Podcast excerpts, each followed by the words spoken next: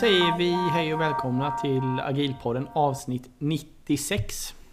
Exakt! Erik höll på att få panik när han insåg att det bara är fyra avsnitt kvar till 100.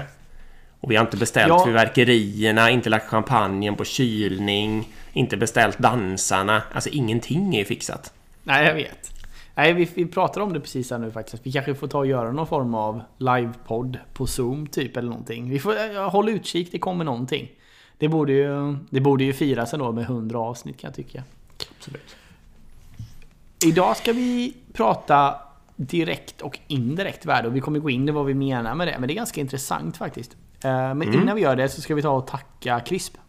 Verkligen. Vi rekommenderar varmt att ni går in på krisp.se där ni hittar ett mycket stort kursutbud av olika kurser som samtliga kan fås digitalt så att säga. Coronasäkert. Eh, Och ni hittar möjlighet att anlita människor som kan hjälpa till i olika former av förändringsresor och liknande som kretsar kring agilt och, och liknande. Ehm, Ja, och Ja. verkligen kul CRISP att ni är med och så gör den här podden möjlig. Verkligen stort tack till CRISP. Um, ska vi gå in lite på dagens ämne då helt enkelt? Ja, precis. Du, du får nog börja här. Vad, vad, är, vad menar vi när vi säger direkt och indirekt värde? Ja, men jag tänker mig då att vi har någon slags verksamhet.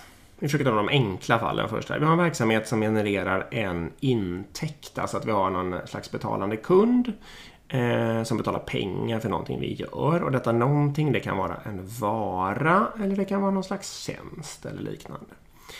Och då kan man, om man eh, kan sin eh, TPS eller vad man ska säga, så kan man försöka stolpa upp det där som någon slags värdeflöde när människorna i den här organisationen bidrar till de här värdeobjekten.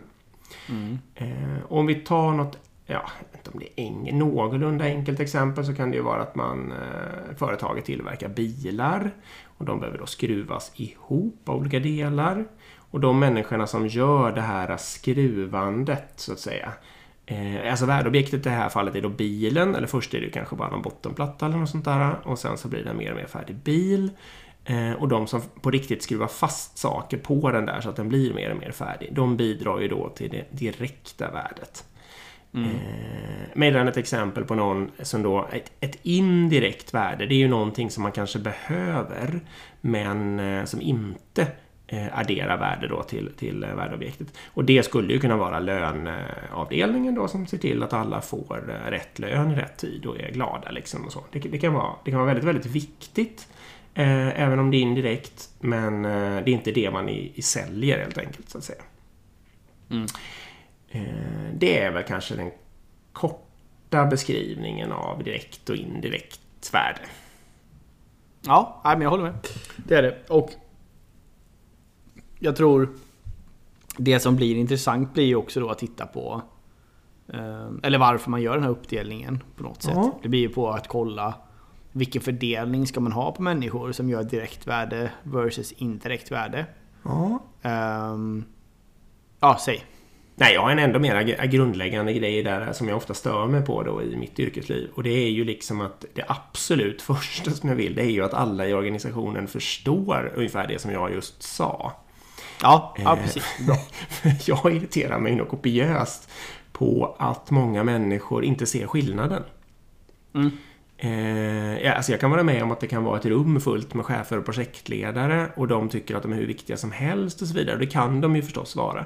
Men, men det, det är inte det jag irriterar mig på. Jag irriterar mig liksom på att de tror att, att det de gör, ungefär som att de, om de slutade så skulle firman gå under liksom. Eh, Det skulle inte hända men- någonting. inte, kortsiktigt skulle inte hända någonting. Och framförallt de här andra människorna som de inte uppfattar som lika viktiga. Om de försvann över dagen, då skulle ju på riktigt firman gå under för att intäktsströmmen skulle försvinna. Precis. Den grundläggande förståelsen har jag lite svårt för att många människor eh, saknar då, så att säga. Och det är därför jag ofta pratar om. Men fortsätt, procentuell. Jo men precis, procentuell fördelning. ja men det är ganska intressant. Jag, du och jag gjorde ju en undersökning här när vi jobbade ihop. Ehm, just för att vi kanske vi störde oss en del på att det fanns och det kan jag störa mig än på idag. Att det finns många delar av företaget, eller många delar av, av IT-organisationen som är väldigt adminkära. Alltså de, de rekryterar hur mycket indirekt personal som helst. Liksom. Ja, För man tycker att det är fint och det är bra titlar och som du säger då, olika sådana här kringroller.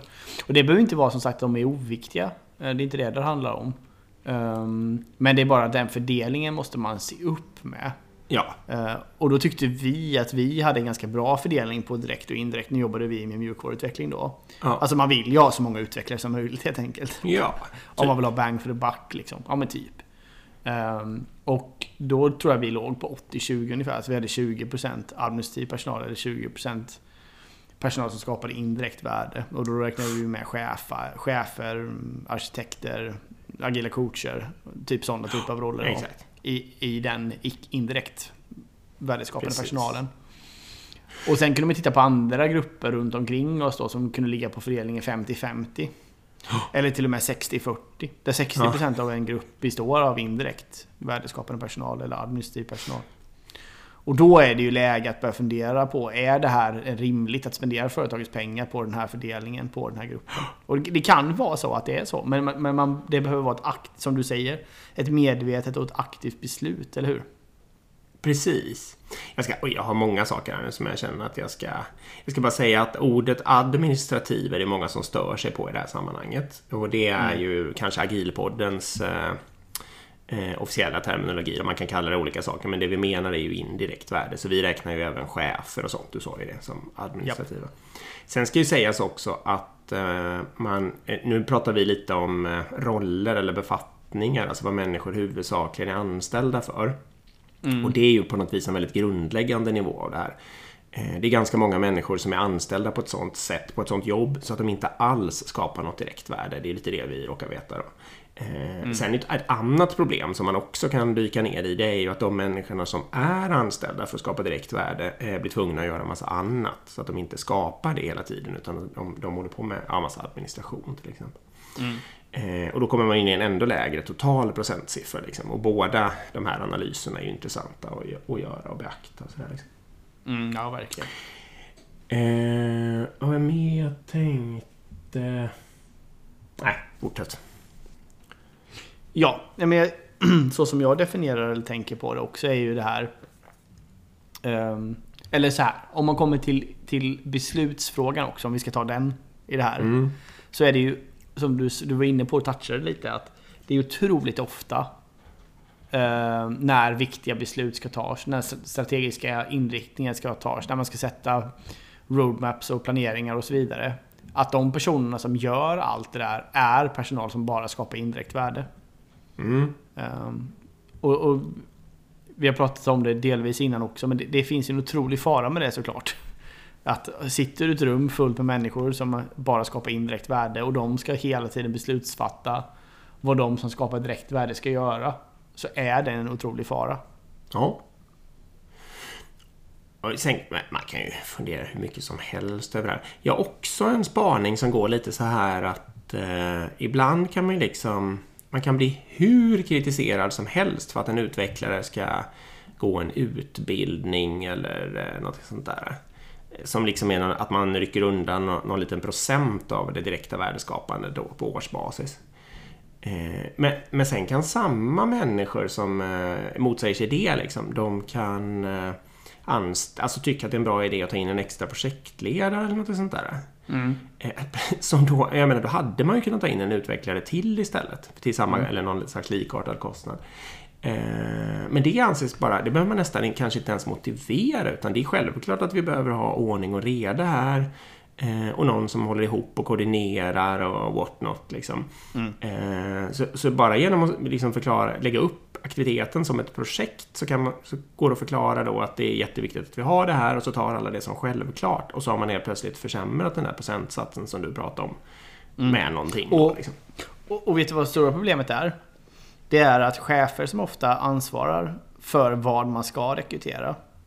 De tjänar ju oftast själva mest på att, att rekrytera mer indirekt personal. För det gör att den personen själv slipper hålla på med mer admin. Alltså man kan delegera bort Mm. admin som man Jo, inte precis. själv vill göra. Och då tycker man att det är ju jättesmart, då slipper jag ju göra mindre saker. Det är klart vi måste ha tre projektledare som styr det här och ger statusrapporter och skriver allting liksom. Ehm, Men för den direkta, direkta värdeskapande personalen så är det här ju bara waste som du säger. För mest, alltså, desto mer administrativ personal du har många gånger skapar ju också som du säger för mer koordineringsbehov eller mer admin Mm. på de personer som skapar värde. Precis. För de måste ju sitta och rapportera till alla de här och sitta i alla möten med dem och så vidare. och så vidare. Det där beror självklart lite på vad det är för människor man får in och hur väl de har förstått sitt uppdrag. Nu kommer, det är mycket som jag stör mig på som vi kommer in på idag. Men Ja, en sak som jag stör mig på. Den första var ju då om man inte förstår att, att, eh, att personen inte förstår att den jobbar med sånt här indirekt värde. Den andra grejen som jag stör mig på det är om den dessutom då inte förstår att det enda du finns till för här är ju för att göra livet lättare för de här som skapar värdet. Exakt.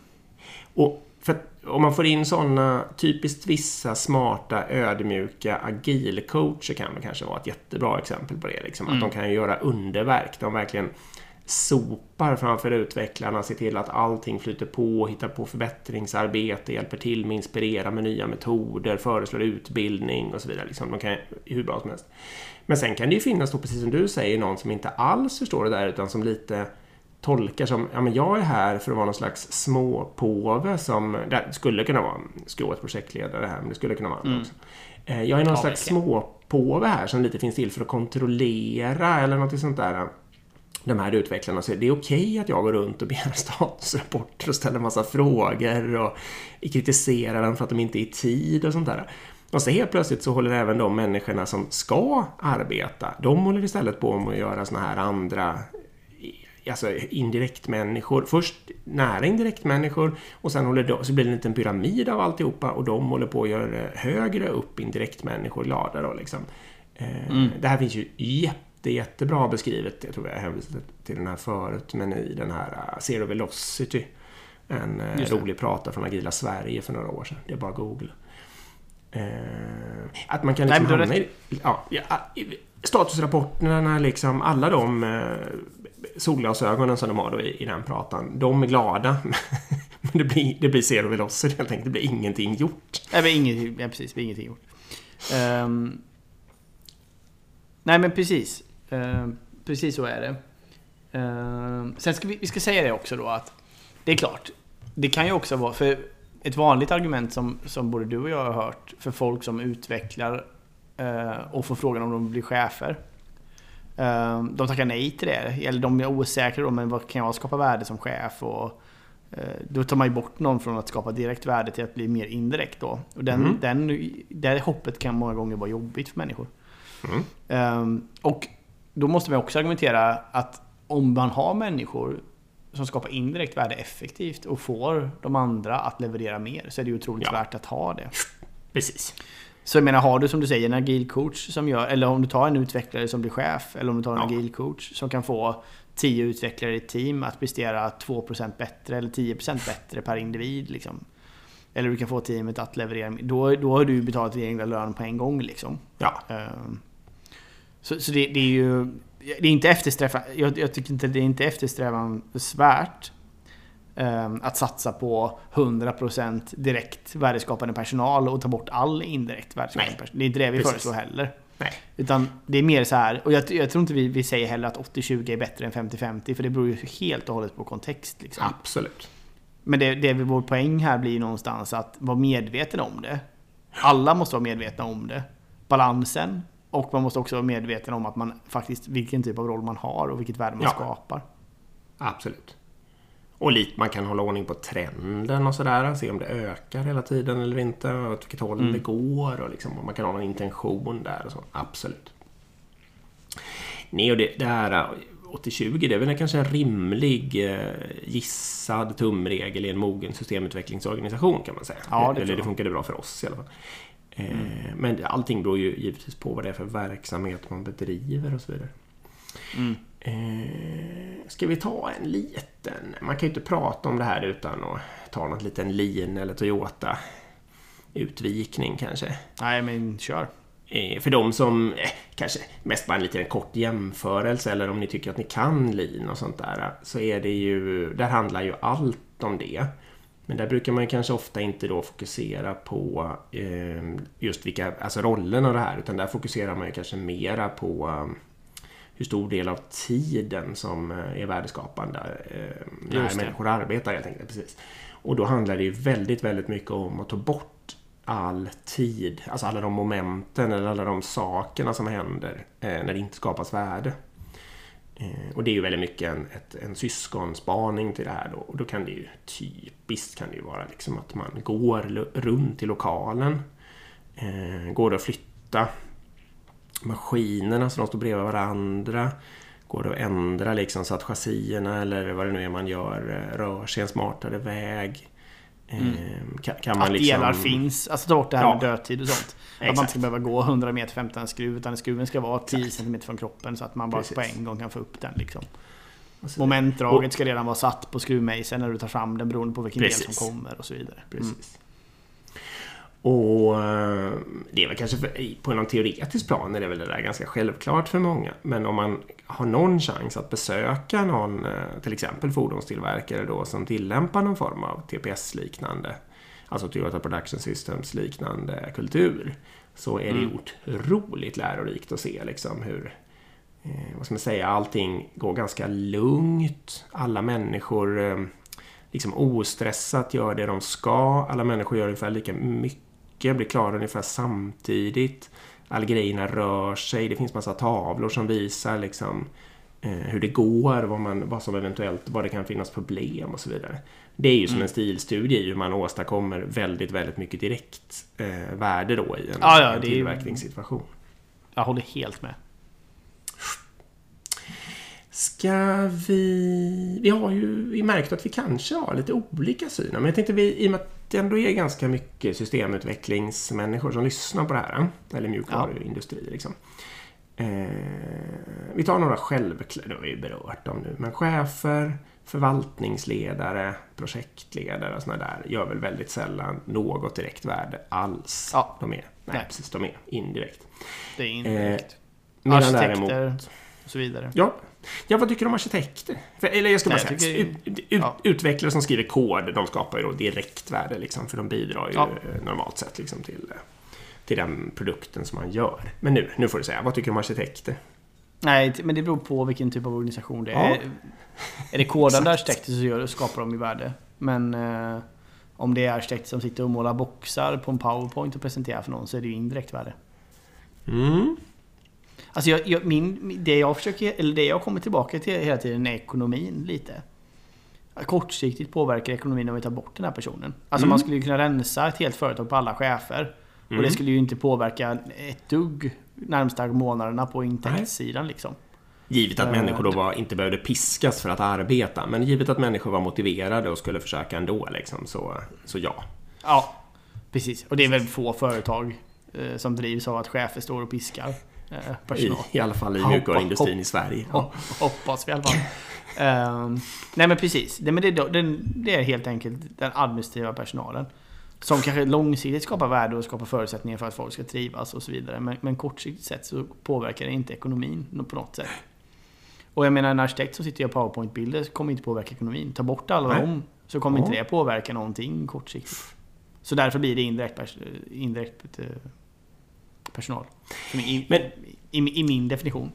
Jag tycker, eh, absolut. Jag tycker att det här är en jätteintressant fråga. Jag har funderat mycket på den, alltså just det här med arkitekter. Och därför så vill jag bara, och jag tror du kan det bättre än jag, så därför frågar jag. Vad tycker du då om vi har en, eh, en person som sitter och tänker ut vilka mikrotjänster som ska hantera vilken data och vad det ska vara för gränssnitt och vilka som ska ha en egen databas och sånt där. Men inte skriver någon kod medan den mm. gör det. Är det direkt eller indirekt? Ja, jag kan tycka att det är indirekt värde. Ja, jag tycker det ändå. Ja. Jag tycker det är samma sak. Vi var inne på produkt... Samma sak med produktledning eller produktägare också. Mm. Alltså för det, det de gör, precis som en chef gör, det är ju liksom att bana väg, underlätta, förenkla för de som skapar värdet. Alltså vi flyttar skruven närmare den personen som ska skruva i den liksom. Oh. Det är precis det arkitekten gör. Att den kan ju förbereda och tänka ut hur vi ska bygga datamodeller, hur vi ska få olika tjänster att prata med varandra och så vidare. Kan ju tänka ut det teoretiskt bara att okej, okay, men det här, nu har jag pratat runt med alla, jag förstår hela flödet. Så här borde vi antagligen dela upp det. Då har man ju underlättat för den människa som ska implementera det här värdet sen. Att de slipper sitta och göra allt det här grundläggande arbetet. Och så har de fått ett jättebra start liksom, i sin implementation.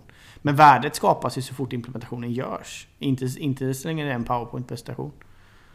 Um, och samma sak gäller då Ah. produktmänniska. Att, att bryta ner en backlog och prioritera och skapa, skapa user stories och, och få fram värdet. Det, påver- det gör ju inte själva, om vi tar en app som produkt eller om vi tar en webbsida eller ett säljsystem eller vad det nu är. Det systemet i sig blir inte bättre av att en backlog är groomad och, har- och har massor med tickets i sig liksom. Nej, kanske inte just groomad. Jag, måste, jag får provtrycka några exempel till här bara. För jag tycker Ja. kanske så här också att man får skilja på värderealisering och värdeskapande. För vä- värderealiseringen, det är ju inte förrän man produktionssätter och någon eh, kör och betalar liksom. Mm. Eh, och det är inte ens utvecklaren kanske. Eller det är ju inte, det är ju inte större delen av utvecklarens jobb rättare sagt. Det är ju en mindre del av utvecklarens jobb. Men jag tycker kanske att den där arkitekten som tänkte ut den där datamodellen och det. Om utvecklaren sen på riktigt använde den datamodellen så att koden liksom blev så den visste vad den, hur koden skulle skrivas. Då tycker jag nog att det är en del av värdebygget av hela mjukvaruprodukten faktiskt. Men det kan Ja. det är en synsättsfråga där. Ja, ja det, det beror lite på. Där, vi kommer nog in i gränsland där. För det- man kan ju lika Ja. väl översätta det till en agil coach som ger utvecklaren en metod att bli mer effektiv. Nej, En, men inte, en processmetod liksom. Mm, nej, nej, nej, jag menar inte om... Om arkitekten bara tänkte ut att eh, ja, men det är smart med Java och sånt. eh, Eller, eller, eller liksom att, du ska, att ni ska parprogrammera eller liksom något sånt där. Nej, då tycker jag, håller jag med dig. Då är det ju indirekt. Jag menar om arkitekten på riktigt har tänkt ut att vi ska ha de här, de här fälten eh, och tabellerna i datamodellen liksom, för just den här applikationen. Att det liksom ändå är Jo, men jag, ja, jag en ser inte det skiljer förädling mot... där. Jag ser inte hur det skiljer mot en processförbättring som en agil coach gör. Alltså vi säger att en agil Ah, säger ni borde, parprogram, ni borde den här uppgiften för då kommer ni lösa det mycket mer effektivt. Det kommer bli mer bugg, mindre buggar och det kommer gå snabbare. För just den här uppgiften har jag erfarenhet av innan att när man bygger den här typen av system så är det gynnsamt att Ja, jag förstår vad du menar. Mm, men jag, är nog, jag tycker nog att om det är produktspecifikt, så att det har adderats produktvärde, det är nog då jag tycker att det är värdeskapande. Och därför tycker jag delar av arkitekternas arbete är värdeskapande. Men jag håller med dig om att det verkligen är en definitions och synsättsfråga. Mm, jag förstår hur du menar. Ja, precis. Och- Nej, men det är det ju.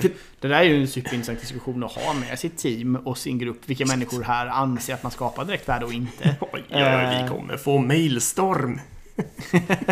Nej men det är ju en jättebra, jätte, jätte relevant fråga. Ehm, Får jag, får jag fortsätta lite på produktledning också? För att, Ja. Om man tar en vanlig produktägare. Eh, och, eller om vi tar en... Jag vet inte om du räknar det i och för sig som... Ja, men säg, säg att en produktägare... Säg att vi inte har någon UX eller att det liksom är produktägaren som gör en stor del av det arbetet. Och sen sätter Ja. sig produktägaren bredvid användaren med anteckningsblocket och förstår hur den gör. Och sen går den hem och tänker och så delar den in det i olika smarta eh, user stories eller något sånt där som, den, som skulle lösa det här arbetet som användaren gör och så vidare.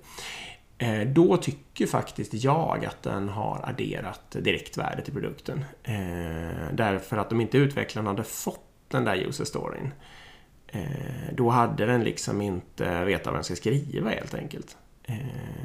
Och ja, lite rimligt beskriven och så. Men om det liksom, så länge det verkligen är produkten behöver kunna göra det här och det här, eller användaren då, genom att använda produkten. Så den delen av produktledningen tycker jag är direkt värde, just därför att det liksom är produktförbättrande då. Men det tycker inte du? nej, Nej, Jag tycker inte. nej, för det är återigen det här. ehm, det påverkar inte ekonomin. Det påverkar inte produkten. Teoretiskt Jo. påverkar produkten. Det, det, det påverkar produkten indirekt. Ja, men det påverkar precis det produkten säljbar. Alltså, om inte Fast det gör inte kommer det- med. Om ingen tänker men ut att featuren behövs och den inte kommer med efter två veckor så blir ju produkten mindre värd. Liksom. Jo, precis. Men det måste ju, jag tycker realiseringen saknas där. För jag menar, om vi skulle ta ett företag nu där du bara har den här typen av människor så skulle det inte bli någon produkt.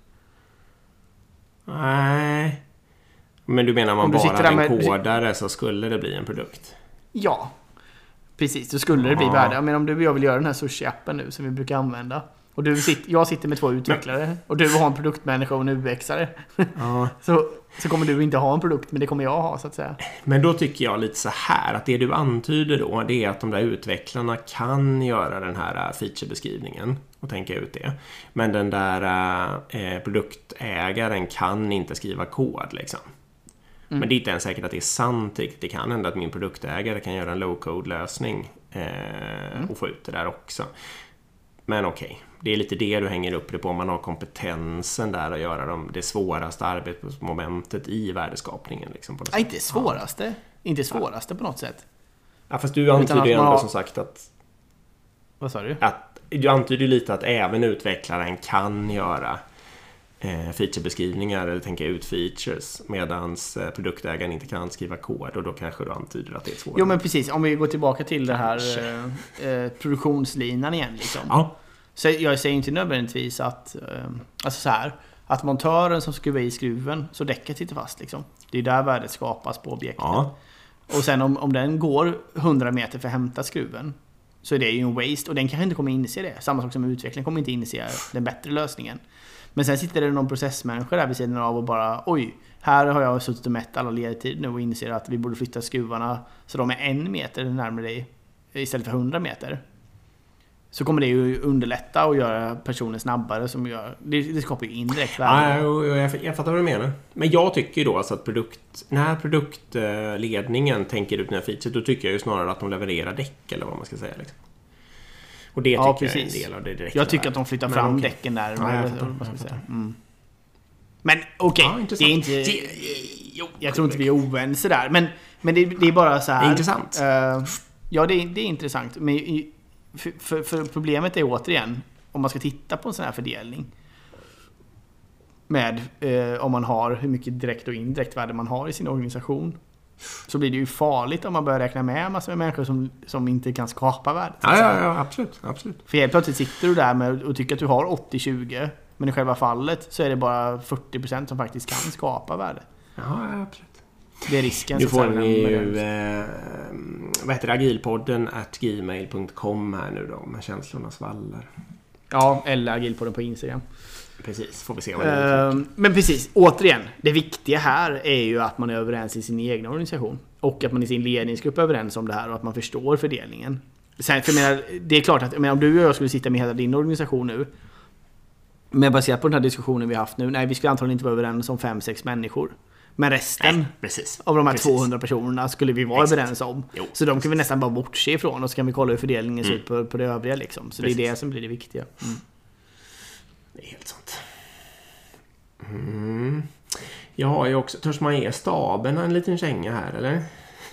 Ja, gärna. Det är ju ändå agilpodden. Mm. Jag, jag går vidare lite då.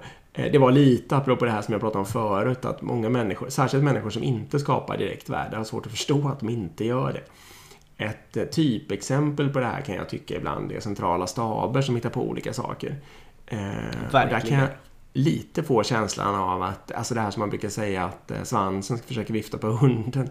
Att, eh, att de, liksom inte, de tror att de är universums centrum.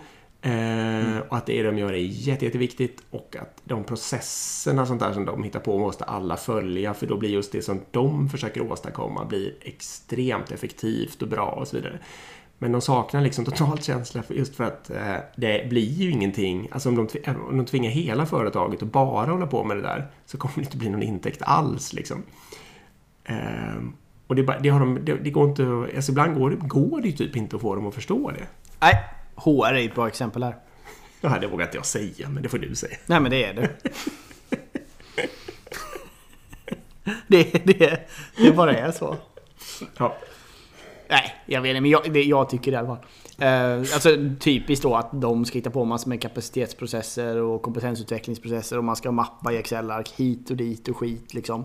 Och det är deadlines och allting och det spelar liksom ingen alls roll att man flaggar för att hela min verksamhet håller på med något helt annat här och som är otroligt viktigt för, för värdeskapandet av den här produkten. Vi kan inte sitta och göra det här just nu och vi ser inte värdet med det. Det kanske skapar något internt HR-värde men det skapar inget värde för mig. Så det här är liksom en onödig grej som kanske är bra för er, men det får vänta. Det finns det ju absolut noll som helst respekt för. För då är Ja, det ju det bara kan nej, nej, det går inte. Det här måste alla svara på samtidigt och det här är så viktigt centralt och så vidare. När man då egentligen, är, HR är ju verkligen en sån funktion man absolut skulle kunna plocka bort. Eh, och inte det skulle ha något påverkan alls kortsiktigt. Nej, bra. Om man, nej men det skulle, alltså teoretiskt skulle det ju inte det. Sen, jag, jag är inte emot att man ska ha HR. Jag tycker HR är skitbra. Jo. Om man gör det på rätt sätt. Men, men eh, kortsiktigt måste man också förstå att ta bort en HR-funktion på ett företag så är det klart att produkten kommer fortsätta utvecklas och Mm, allt kommer fungera absolut. som det ska närmsta sex månaderna mest troligen. Sen kanske det kommer bli problem. Nej, bra. Du är så hård. Det är exakt samma sak med chefer för den delen också. Jo, Det ska är sägas. Så man, I- vi kan ju ja, ha oss precis. själv självkritik där också. Att Absolut. att ta bort alla chefer så har du samma sak. Det kommer funka sex Jo. månader precis lika bra som det gör idag också. Vad som händer om jag slutar gå till jobbet liksom. Eh, dels då så skulle det ju kunna vara så att ehm, Alltså att organisationen inte utvecklas då. Jag hoppas ju det i alla fall. Att jag har någon form av påverkan på, i det långa loppet som gör att saker ändå blir lite bättre. Liksom. Men sen beror det ju lite på, om bara jag slutar gå till jobbet, då kommer ju min stackars organisation att bli mera störd av, då skulle det ju rinna igenom massa frågor och skit. Då skulle det här, det som vi pratade om med Zero Velocity, det skulle ju smälla till då liksom. För det är ju en del av min eh, arbetsuppgift känner jag, liksom, att, att se till att de som på riktigt skapar värde får göra det i fred, så att säga. Ja, ja. Men om alla sådana försvann, då skulle inte det i och för sig heller vara ett problem, för då skulle de här andra som stör skulle inte heller vara där, så att säga. Nej, då är det väl mer om det uppstår diverse så här praktiska problem. Men då skulle väl olika människor, alltså, då skulle de ju behöva sluta skapa sitt direkta värde och så skulle de behöva lista ut hur man eh, felanmäler köket eller liksom eh, Ja. ja. jag, kö- köper nya skrivbord eller alltså vad det nu är som har hänt. Sådär. Precis Mm. vad som helst skulle det kunna vara. Men det skulle ju förstås eh, lösa sig då efter en, liksom ett tag. Men de kanske skulle bli lite mindre effektiva. Eh, lite Ja men du, du har rätt. Jag ser också de, jag, ser, jag, jag tänker på samma fråga för, för mig själv också. Jag ser det i de två perspektiven också. Att eh, ett är ju att förhoppningsvis eh, så tar man ju bort dumheter som gör att teamen i sig blir mer effektiva. Ja. Eh, alltså man skapar förutsättningar helt enkelt. Sopa banan eller vad man nu vill kalla det för. Eh, för, för att teamen helt enkelt kan leverera mer värde och fokusera på rätt saker. Och nummer två är ju att man avlastar dem från administration. Alltså att vi själva kan ta bort, som du säger, okej nu måste vi beställa skrivbord eller vi ska fylla i det här HR-dokumentet eller vad det nu handlar om. Liksom. Att den rena administrationen kan lejas bort från dem så de kan få mer tid att skapa värde. Liksom. Det är de Nej, två precis. sakerna ihop som jag tror någon gör. I någon mån gör det värt att ha oss anställda. eh, Jo, som nej, men så är det. Det. Nej, men jag är ödmjuk för det. Jag hoppas verkligen att jag bidrar med mer än vad jag kostar så att säga och gör det så att tillräckligt många människor får det tillräckligt mycket lättare för att det ska vara värt det. Liksom. Ja, ja, jag med. Det reflekterar jag ofta över. Men man ska också vara mycket hårdare mot indirekt personal, tycker Mm. jag. På något sätt.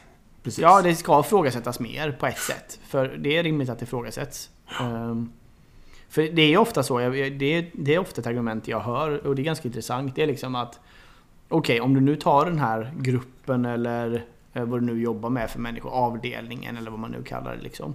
Mm. Och så är det här helt plötsligt ditt egna företag. Där du har investerat, har investeringskostnaden och står för Mm. ekonomin. Skulle du behålla all personal och skulle du organisera det så som det är organiserat då? Mm. Och det är väldigt, väldigt många gånger så nej, det skulle jag inte. Jag skulle vara mycket mer, hålla det mycket mer Mm. effektivt. Jag skulle hålla organisationen mycket mer slim. Jag skulle absolut inte rekrytera så här mycket människor. Eh, Jag skulle inte rekrytera den här typen av människor. Jag skulle inte rekrytera den här typen av och så vidare. Och sen, det är ju bara en intressant tankelek. För jag försöker inte säga här att, att man ska försöka optimera varje liten grupp till att bli en, sin egna startup. Liksom. Det, är, inte- det är inte det jag gör. Men det är en Nej. intressant tanke, tanke bara. Liksom, att, Bra att tankeexperiment. många gånger är standardreaktionen på den frågan är nej herregud, då skulle jag aldrig rekrytera så här mycket chefer. Nej okej, men varför har du så mycket chefer då? Det, det blir liksom, Mm, mm, mm. ja. Jag ska säga också att eh, en grej som jag ibland försöker och Alltså det jag tjatar ju, nu har jag tjatat så mycket om det, men det här med att människor som inte jobbar med direkt värde ofta har svårt att förstå skillnaden. Jag har också märkt att människor som skapar det direkta värdet ofta på något sätt inte, alltså de undervärderar sig. De förstår inte själva Ja. hur smart, smart och viktigt det är på något sätt. Och de Nej. tror att de där andra som kommer och stör dem och så, liksom, att de har massa respekt för dem i onödan. Och det kan jag väl se lite känna är som en mission också. Att liksom boosta deras självförtroende och liksom få dem att förstå att ja, men herregud, det är ju ni som gör att det händer någonting här. Liksom. Mm. Ehm, och, och vi måste verkligen hålla koll så att inte ni blir störda eller liksom, att ni har de grejer ni behöver. Och, alltså rätt förutsättningar att arbeta, få tänka i lugn och ro och vad det nu kan vara frågan om. Ehm, Nej, verkligen. Så. Det är en jätte, jätte, jättebra poäng. Och det är samma sak där. Liksom. Om man ska titta, var ska man lägga lön någonstans? Vilka borde tjäna mm. mest? Liksom? Mm. Är det de här personerna som sitter och proffstycker i ett rum och skapar indirekt värde? Eller är det de som skapar direkt värde? Om du tittar in i vilken IT-organisation som helst så har du chefer som tjänar ofta 30, 40, 50% mer än vad utvecklarna gör. Du har projektledare och arkitekter och så vidare som sitter och skapar det här indirekta värdet. Som tjänar dubbla löner mot de som gör det. Och ändå så säger vi här att lönsamheten ska inte påverkas om de slutar. Um, så det är någonting som är skevt i den där, hela den här man behöver ju vända på organisationen. Det är fint att vara chef. Liksom. Och det är fint att vara så här proffsarkitekt och sitta högt upp liksom, och proffstycka och så vidare. Det finns en otrolig fara med det. Och sen sitter man och låg, absolut kastar minst pengar på de som skapar värdet. Det borde vara precis tvärtom egentligen. Att de som skapar indirekt värde borde vara de som tjänar minst. Det håller väl lite på att ändra sig i någon slags modern techindustri känner jag. Ja, men alltså, det, det, jag har inte gjort det helt och hållet men det, jag kan ändå känna av en sån strömning på något sätt. Om du tittar snittlön på en IT-chef eller en IT-projektledare och så kollar du på en IT-utvecklare. Så har du en otrolig skillnad fortfarande. Och den mm. skillnaden borde vara, egentligen vara helt omvänd om man tänker mm. rationellt. Bra. Mycket bra poäng. Mm. Eh, behöver du känna dig nöjd där eller? Ja, ja men det kan vi göra. Absolut. Ska vi jag ta en... Vi, vi, ja, jag, jag, kan lägga, jag kan lägga en brasklapp bara också. Ja, kör. Um, nej, jag vet, jag vet inte hur jag ska formulera brasklappen lite. Men brasklappen Prova. är så här. Ja, det kan låta lite hårt liksom. Uh, att gå på de här indirekta människorna så hårt. Det har vi redan gjort. Det, ja, precis. Det behövs De har redan stängt av. Ja, de... ja, det är sant. Det kanske är så. Det är bara kör jag ska säga det också. Det kan, jag tror min brasklapp är så här. Det kan låta som att jag tycker att alla som inte skapar direkt värde är värdelösa och inte borde finnas. Liksom. Och det är verkligen inte min poäng. Som sagt, Nej. jag är ju själv en person som skapar indirekt värde 100% av min arbetstid. Um, så det, det, finns ju jättemycket duktiga människor som, som hjälper till att verkligen skapa indirekt, mm. värde som är jätteduktiga. Alltså Absolut. både på produktsidan, designsidan, chefsidan, arkitektsidan, projektledarsidan och så vidare. HR. Det finns duktiga HR-människor också. Absolut. Värt att punktera bara.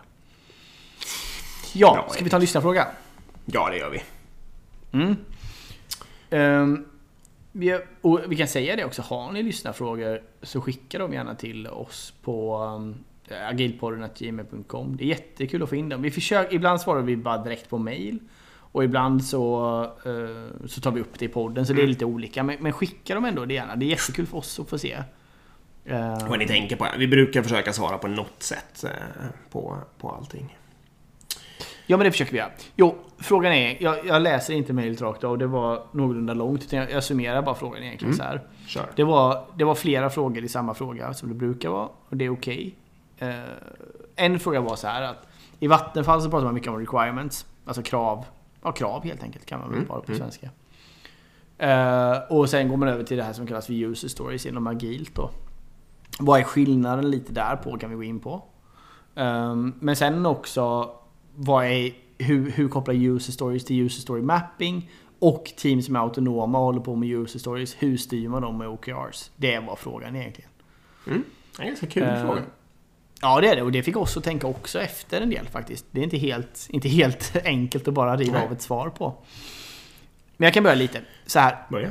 Alltså, traditionellt, jag läste ju en del sådana här kravkurser när jag pluggade på universitet.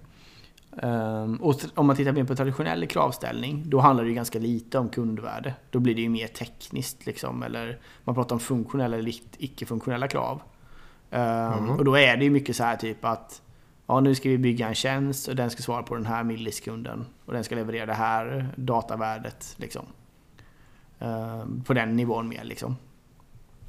Och tanken med hela user story-biten var ju att få ett mer utifrån in-perspektiv. Att man tittar på, okej okay, vad skapar det här för kundvärde? Ja, kundvärdet alltså är istället att jag ska kunna ta bort den här eh, saken i min varukorg.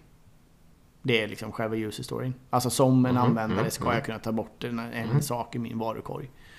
Det är så man, man, man, man, eh, man bygger user stories då, att man bygger ut från användarens perspektiv. För då förstår man när man utvecklar den här, okej, okay, varför vill jag ta bort då saker ur min varukorg och så vidare. Ehm, istället för att man ska skicka upp en nolla istället för en etta då från, datorn, från en backen upp till en fronten och så vidare. Um, ja precis, så det är väl lite skillnaden på user stories och krav liksom, att man tar det mer från ett användarperspektiv. Har du samma bild? Ja, jag har faktiskt inte funderat så mycket. Det är klart att jag menar, ett krav kan väl vara formulerat kanske utifrån användarens behov för att skapa lönsamhet i produkten och så vidare. Men ofta bjuder det ju in till att lite mer... Oj, jävlar Amalia. Ursäkta mig. Jag kan ju ringa förbi här, det tänkte inte jag på. Mm. Eh, ofta kan det ju... Eh, alltså, det bjuder ju in till att det ska vara någon slags lite sätta dit-kultur och att det ska vara lite hårt formulerat och det ska liksom vara eh, siffror och eh, noga spesat och det kretsade mm. kanske ofta kring att man hade någon stackars leverantör som skulle försöka uppfylla det. Då skulle man försöka skriva så mycket text att det inte gick att eh, liksom komma undan. Alltså det är mycket sånt kring krav på något sätt. Ja, verkligen. Eh, medan en user story då kanske mer är en, en beskrivning som används mellan alltså människor som vill samma sak helt enkelt. Ja, och det är inte så mycket hur, utan det är snarare varför.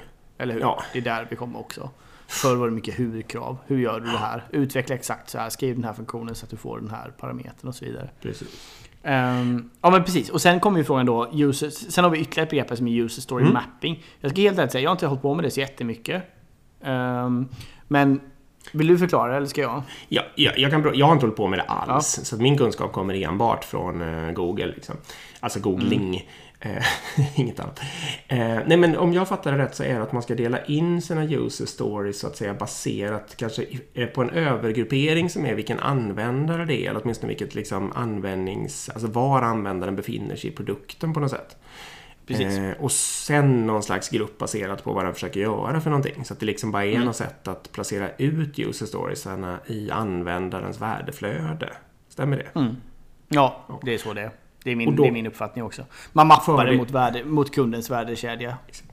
Och fördelarna med det är antagligen att det blir lite lättare att se hur viktiga de är och det blir lite lättare att se om det är meningsfullt eller meningslöst att utveckla. Alltså vilka som måste göras i klump eller vad man ska säga för att kunden ska kunna realisera sitt värde. Stämmer mm. det eller? Mm. Ja, jag tycker det är, mm. det, är min, det är min förståelse också.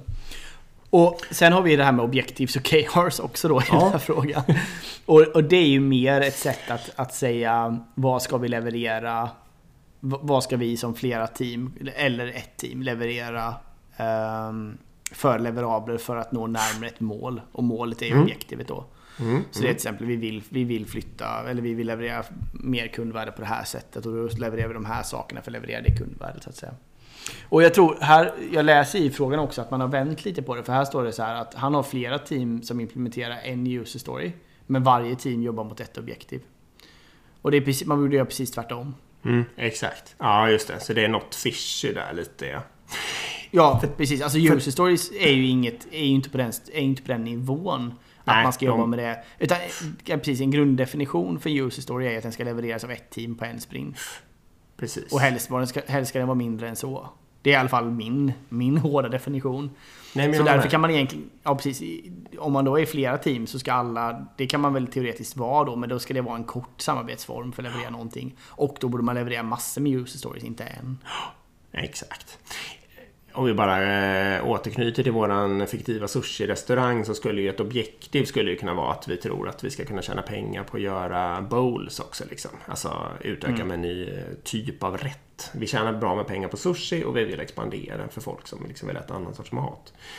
Eh, och då lägger vi bara ett objektiv på det. Att vi ska ta, vi vill ha en, eh, en bowl-affär. Liksom. Precis. Eh, och, och sen börjar och då blir det ju... Ja, då blir det KRs på det då för, att leverera det tekniskt och produktmässigt och köpa in de produkter. Det behövs en spis och liksom, inte vet jag, ja. all sushi är inte kall, men, alltså, men typ det, det, det stuket då. Liksom. Eh, och, och då är ju meningen kanske att den här user story mapping och sånt, den är ju mycket längre ner sen i, i Ja eh, alltså när man be- behöver få ut någon form av detaljer på vilka user stories som behöver göras i vilken ordning och sådana där saker. Men objektivet ligger ovanför och håller en riktning, ja, du nickar här, som alla människor liksom försöker att, att eh, jobba mot då, av egen kraft. Jag tycker också en sak när jag tänker på det här och det är att om man ska jobba framgångsrikt med OKRs då bör ju eh, produktledningen eh, känna sig som eh, med teamet. Liksom. Alltså produktägaren bör vara en teammedlem till exempel. För då bör teamet som helhet, i samma, inklusive produktägaren, tänka ut vad som är smartast att göra. Liksom. Ja, absolut. Om man hamnar i det läget att man har produktledningen lite vid sidan om då blir det ju genast mycket, mycket mer fishy det här OKRs. För då när, när teamet och eller den här produktledaren ska tänka ut vad som ska göras så gör de inte det tillsammans. Och då kan man inte riktigt styra på samma sätt mot eh, OKRs. För då kan de ha helt olika uppfattning om eh, vad som är smartast att göra först och sånt där. Nej, jag håller med. Eh, Det- på så är det ju. här. Absolut, och sen tycker jag ju att mest... Alltså, man kan absolut ha objektivs och OKR som är eh, kopplade till, till ett team och en leverans. Men Mm. ofta vill man ju använda det just för att belysa beroenden. Man vill ju helst använda det för att man har flera team som behöver samarbeta för att uppnå ett resultat. Jo, Um, så precis, man ska vända på det där lite. Att ju, alltså, user story mapping, det använder man kanske mer på teamnivå i någon. Det här beror ju på produkt och allting nu. Liksom. Man kan ju Mm, vara flera team på samma produkt och sånt där. Men om vi förenklar lite. Så är det mer för att liksom förstå användarflödet när du gör dina user stories. Du vill ju helst leverera massa user stories. Du vill leverera 20 user stories varje vecka. Liksom. Det är den storleken du vill att det ska vara på ungefär. precis. Och sen eh, ett objektiv kanske ligger på ett kvartal eller på ett halvår Mm. eller på ett år i värsta fall.